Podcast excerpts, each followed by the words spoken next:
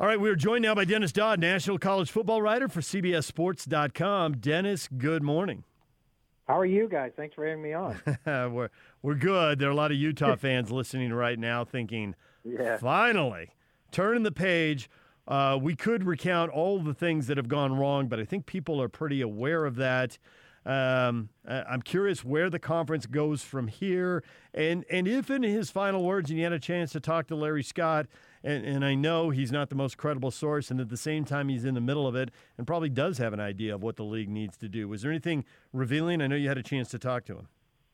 Uh, yeah, I talked to him briefly last night, last night, trying to confirm the news, and you know, kind of asking him what his legacy would be. And he said, "I don't know. That's for others to decide."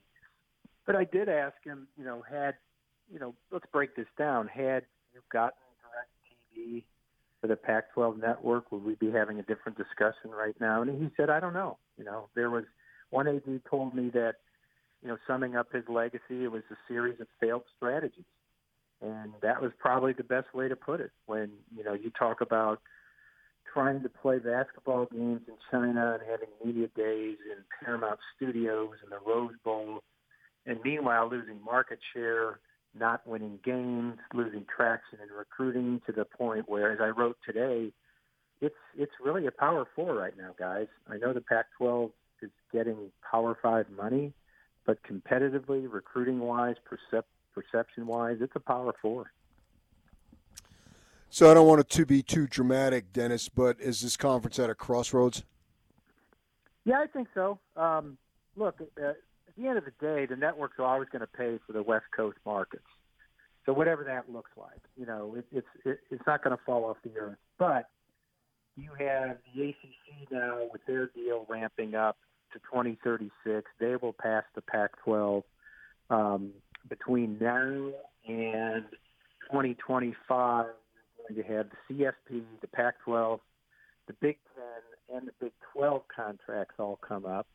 And part of the reason, you know, it became untenable with Larry Scott is he signed too long a deal in, I want to say it was 2010, maybe a 12-year deal, to the point that the other Power Five conferences have been able to sign, you know, lap if you will, to Pac-12 and sign new deals two and three times in that time frame. And it's left the Pac-12 behind revenue-wise, and everything I just talked about, you know, kind of goes from there. You, you don't have enough money for facilities. You can't attract an Urban Meyer if he was on the market. Wouldn't couldn't couldn't get him in the Pac-12, and that's just one example. Dennis Dodd, National College Football writer for CBSSports.com, joining us in the wake of the uh, Pac-12 moving on, looking for a new commissioner with uh, with Larry Scott out. So I'm I'm curious. Larry was always pushing, you know, new technology. Is this new TV deal really going to be a TV deal? Is it going to be a streaming deal too? Is CBS still going to be a player in college football? They don't have that SEC time slots available. They could put golf in it. They could do something else, or they could go get a, a college football league. Is that in play? Do you have any idea? Yeah, the uh, the the platforms you're talking about are in a state of flux. I'm still told that it's still going to be a linear cable and broadcast network platform. We still haven't switched over. There isn't that total momentum there to switch over to streaming. Um, and so that, and uh, you know, even though we as consumers consume a lot of our stuff on streaming, you still don't have that big company like you know a Google or an Apple or somebody else saying, "Yeah, we'll pay you X for your rights." They're not there yet, and frankly, they don't have to be because they're multi-billion-dollar companies, and these these sort of contracts would be minuscule in comparison. So I don't think we're there yet. Um, yeah, you mentioned the technology, and then you mentioned something else. I forgot the second part of the question. CBS, are they going to be a player in this? Uh, I, I, I, look, I don't have any inside information. I think they are. Um, they have that 3:30 Eastern lucrative window coming up in three more years. I think there's three more years left on the deal mm-hmm. with, uh, with CBS, and I don't think that's going to be bought out early. Um, yeah, I, I think I think there's a chance there for the Pac-12 or the Big 12, maybe for a mix of conferences, because that window has proven to be too lucrative. Mm-hmm. You know, the SEC made it great. You know, you had you had the biggest names at you know a time when everybody was watching. You had the biggest games basically. But I think you can make you know, a star, if I could use that term, out of a conference or a combination of conferences, getting the best games and putting them in that time slot. So I think there is interest. And I look, I don't speak for CBS at all. I I just work for the uh, for the digital side, but as a consumer, I think there'd be some interest there. Does Larry's successor have to have more uh, influence, more experience, expertise from the athletic standpoint or the business standpoint? Uh, I think you've got to get both. You've got to get uh, you've either got to get an AD, uh, a commissioner, um, someone with commissioner experience, someone from the business side. That's why you see a guy like Burke Magnus's name from ESPN would be wonderful. Oliver Luck would be my first choice. Um, the former XFL commissioner and AD at, at West Virginia, number two guy at the NCAA, respected by everybody in the industry. He's got the chops for all that. Basically, somebody who can sit across the table from those uh, networks and negotiate a deal because they've been left behind. That's what Larry Scott did so well. We should mention that. You know, he capitalized on a on a sleepy product in 2010 when he came in and got a big, big rights fee and launched the network and everything else. Network didn't work out, but he did what he was told to do initially. That's what this new person has to do. You know, bundling those rights, and maybe some of them do go on streaming. I don't know. I'm just uh, spitballing. You know, to drive people to that because that's how ESPN2 launched. Their first big telecast was North Carolina Duke in 1994, and everybody figured out, well, we got to get ESPN2 on our cable system. That's how this works. So and and it would help if if the likes of USC and UCLA and Washington, um, Oregon to a lesser extent, were good. Uh, the problem is the product isn't very good right now. Larry Scott's the fourth. I just figured this out. The fourth commissioner in history, history, uh, to not win a national championship in one of the two major revenue-producing sports during his tenure. The last was Harvey Schiller, who was at the SEC for five years from '86 to '90 and there were two others from the SEC way, way, way back when. So Larry Scott in the modern era is the only one.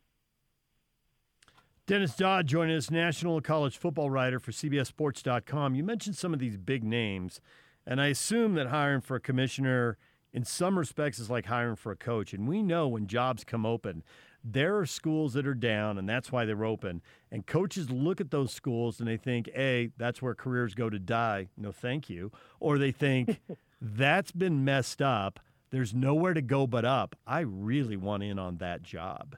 And I'm curious how these big players look at the Pac 12. Do they think that's where careers go to die, or do they think that's been messed up? I can look like the hero pretty quickly.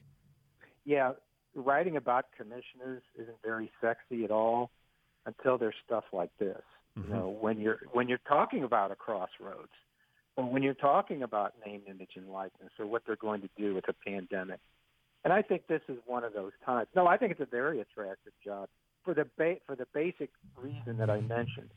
There's lots to work with with those Western markets. The networks are always going to be uh, interested in L.A., Phoenix, Seattle, San Francisco. Um, who am I leaving out? Um, Salt Lake City, yeah. uh, Denver, and Portland. You know, Denver and Portland. So that the combination of those markets uh, and keeping those together, you know, not letting you know some schools leave, um, which I, I don't know if that would ever happen in, the in the Pac-12, uh, is, is would be very attractive to somebody. You know, there'd be costs. I, I don't I don't understand how the Pac-12 presidents ever got to the point where they decided to pay Larry Scott five million dollars a year, but you know they've they've shown a willingness to do it. Five million dollars a year, seven seven million in rent for the for the digs in San Francisco. So the money is there for somebody who wants it. And I, I, I do, you know, Oliver Luck, the more and more I think about it, would be perfect. He's not working. He's accomplished. He'd come cheap. I think he'd come for less than five million, and he's got a proven track record. So, um, you know, people would call him about, hey, we've got this NCAA problem. What do you think about it? That's something that could never happen with Larry Scott. He didn't have experience in that vein. Does the new commissioner just have to do a better job of being a politician and shaking hands and kissing babies? Oh, look, a lot of these guys uh, are very friendly, but they they're not out in public very much. Uh, I think that's part of it, but a small part of it. You've, you've got to monetize your your property uh, and keep the presidents happy. Um, you know, no, I, I don't think you necessarily have to have Gary Seinfeld as your commissioner. You know, you know, jollying all the time.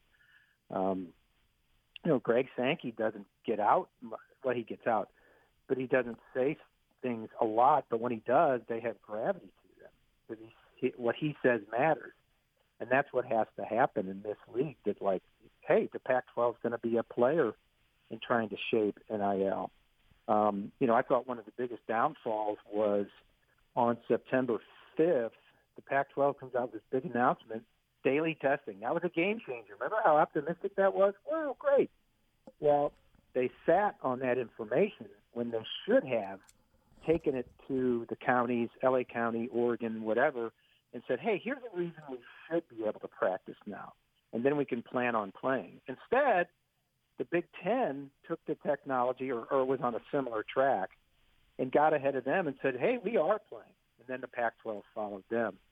But to the point that I wrote a story during the season that it was literally, you guys remember this, that letter from Kedon Slovis and the USC players that notified the governor, I think, that yeah. hey, we you know we can practice. The governor at that point what thought he said publicly, well, it can only gather in groups of six.